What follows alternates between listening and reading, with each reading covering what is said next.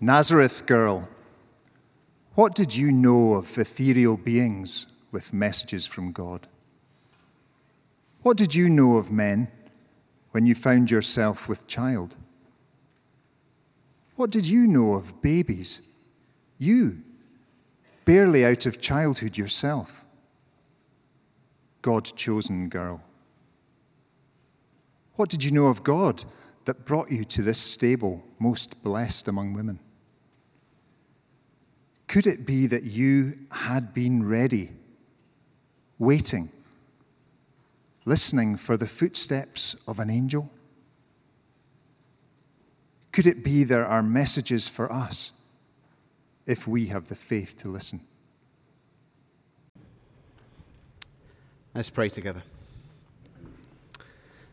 Father, we pray tonight, we pray this Christmas, that if there are messages for us to hear, that we might hear your voice speaking to us now, in the quiet, in the silence, that this Christmas we might hear your voice as clearly as Mary did all those years ago. In Jesus' name, Amen. Well, I wonder how you felt listening to that song, Comfort and Joy. I wonder if you felt like uh, Mark did as he read the words of that opener Comfort and joy, you must be joking. The other lyric from a Christmas carol that resonates perhaps more deeply than ever this year is A weary world rejoices. Because as we look around at our world, as we look around at our city, as we look around at our nation, there are lots of people, us perhaps included, who feel pretty weary. This is the third Sunday of Advent, shown normally by the three candles that we would have lit on our Advent wreath. Advent comes from an ancient Latin word, adventus, meaning arrival. It's the time when we look back to the first coming of Jesus, but we also look forward to the second coming of Jesus. But the reality is now in the West, in 21st century Scotland, in Edinburgh, we don't do Advent very well anymore, apart from chocolate or even gin Advent calendars. I'm not even sure Blue Peter still do the Advent crown that they used to make. Some of us grew up with it, made out of coat hangers, baubles, and tinsel. It was a fire risk waiting to happen. The reality is that our society does not wait very well in expectation. It doesn't do hope or pleasure deferred. Given what happened, some people have put their Christmas trees up just after Halloween, and indeed, some people have kept Christmas trees up all year. We know who you are, and we know where you live. In an aside, the creative designer in our house this year banned me from putting tinsel on either of our trees as it was deemed, quote, too tacky, controversial, or what? One writer noted, however, that Advent always starts in the dark and gets darker. Advent, she says, is not for the faint hearted. Advent involves facing up to the darkness, to the shadows, to the fear, to the gloom, to the captivity, to the misery, to the injustice, the torment, the evil, even death itself. All themes that occur in Advent hymns and readings from the Old Testament, which are about judgment and justice, injustice, suffering, and silence. Advent is full of themes like the absence of God and the silence of God. We don't do Advent very well in our culture. By contrast, we now want to rush to Christmas to bypass the darkness and go straight for the light. We want an instant microwaved advent that takes a shortcut to the presents, the lights, and the celebrations. And if we get stuck in the darkness, like it felt like last year, and is increasingly feeling, and Boris is speaking to the UK even as I speak, we might get stuck in it again this year. Well, we don't cope very well with it. Advent, you see, isn't about a make believe escapism.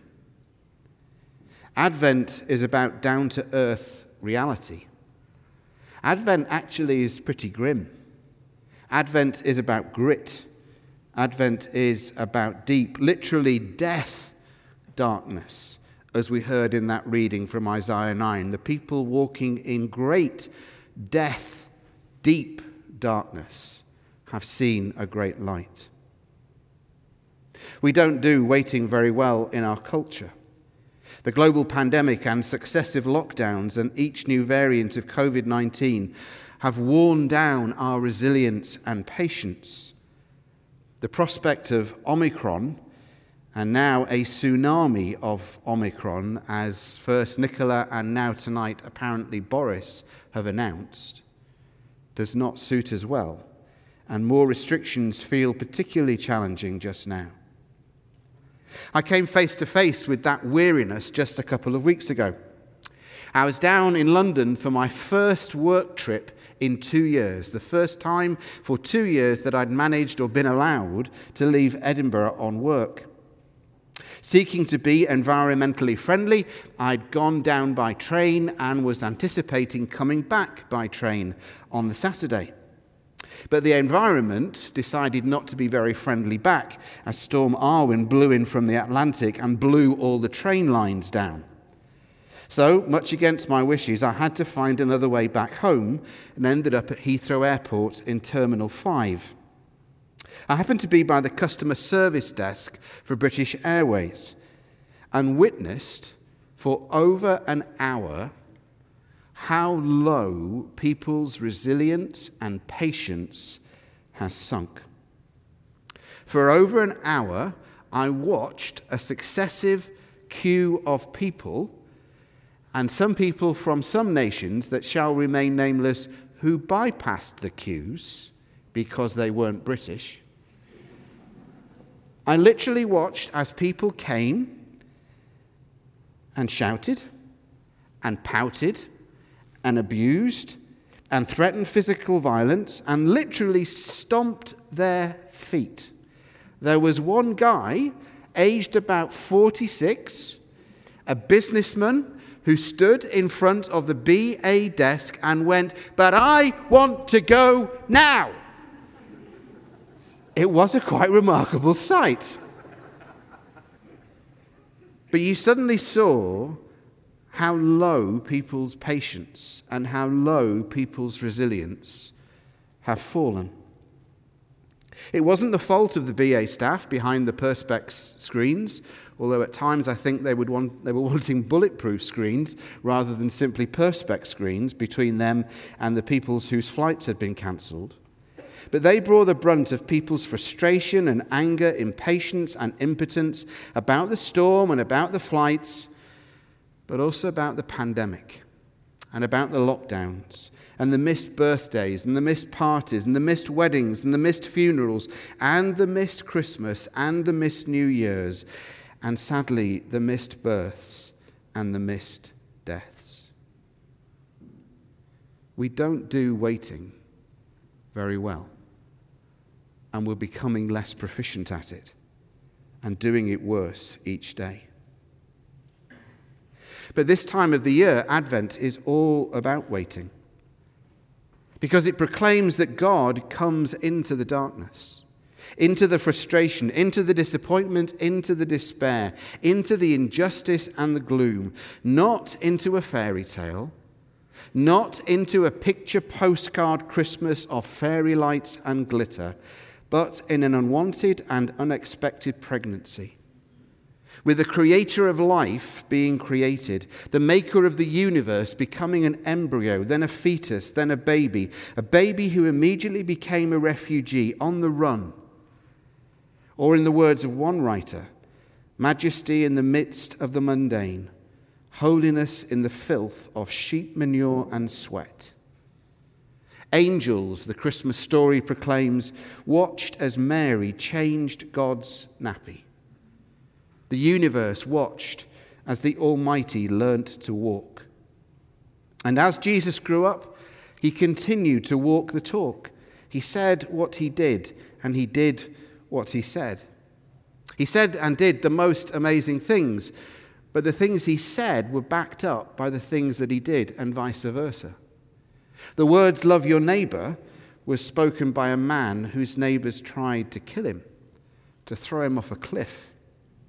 He challenged people to leave their families and follow him, just as he had kissed his mum goodbye on the doorstep and gone walkabout for three years proclaiming the good news of God's love, rule, and mercy.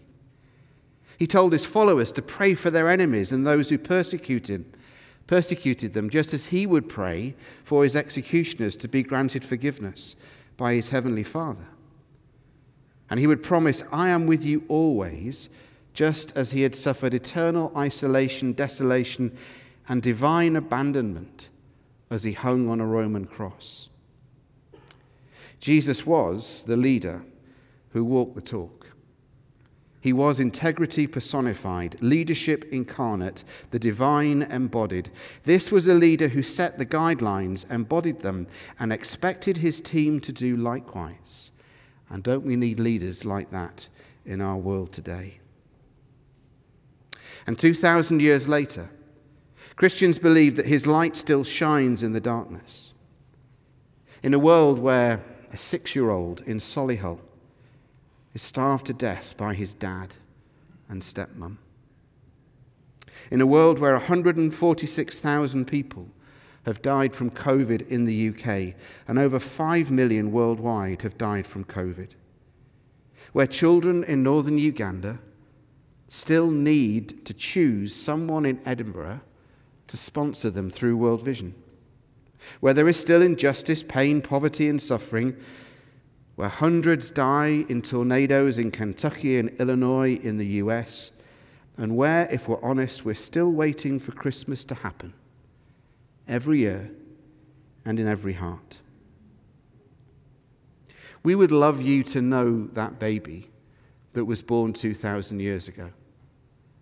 We believe that the important decision that you make about the person of Jesus Christ is actually the most important decision that you will ever make. To make your decision about who Jesus was, about the things that Jesus said, about the things that Jesus did when he grew up how he lived and how he died, and how we believe he was raised again to life, not at the first Christmas, but at the first Easter. That's why, as a church, we run this thing called the Alpha Course. And again, there's another postcard, probably underneath you at the moment or on the floor, which give details about two Alpha courses that are happening in the new year. One will be online, and we hope at the moment the other one will be in person, restrictions and guidelines depending we would invite you to investigate the person of Jesus Christ for yourself, to see if his light can still shine in the darkness, if his light can still bring about hope and love and life here where so many are tired and so many are anxious and fearful. But in the meantime, we believe that he waits. He waits for you and he waits for me and he waits for Christmas to happen again. A poem by Gerard Kelly entitled Christmas is Waiting. Christmas is waiting to happen. Outside, a vacant hillside lies silent, strangely empty of any angel's choir. A stable waits for bookings at the inn to multiply. Distant kings study charts and keep gifts in cold storage, while shepherds plan their memoirs in expectancy of unexpected fame and keep a chapter free for miracles. A small velvet patch in the black night sky stands ready to hold a newborn star, and oppressed people everywhere cling wildly to prophecy and song and whisper the word Messiah. They've switched on the lights in Oxford Street, counting off the buying days. Like guardsmen on parade, shops are stocked and standing by, revving up the engines of their debt powered swiping machines, and history watchers mark another day in the slow count to 3,000.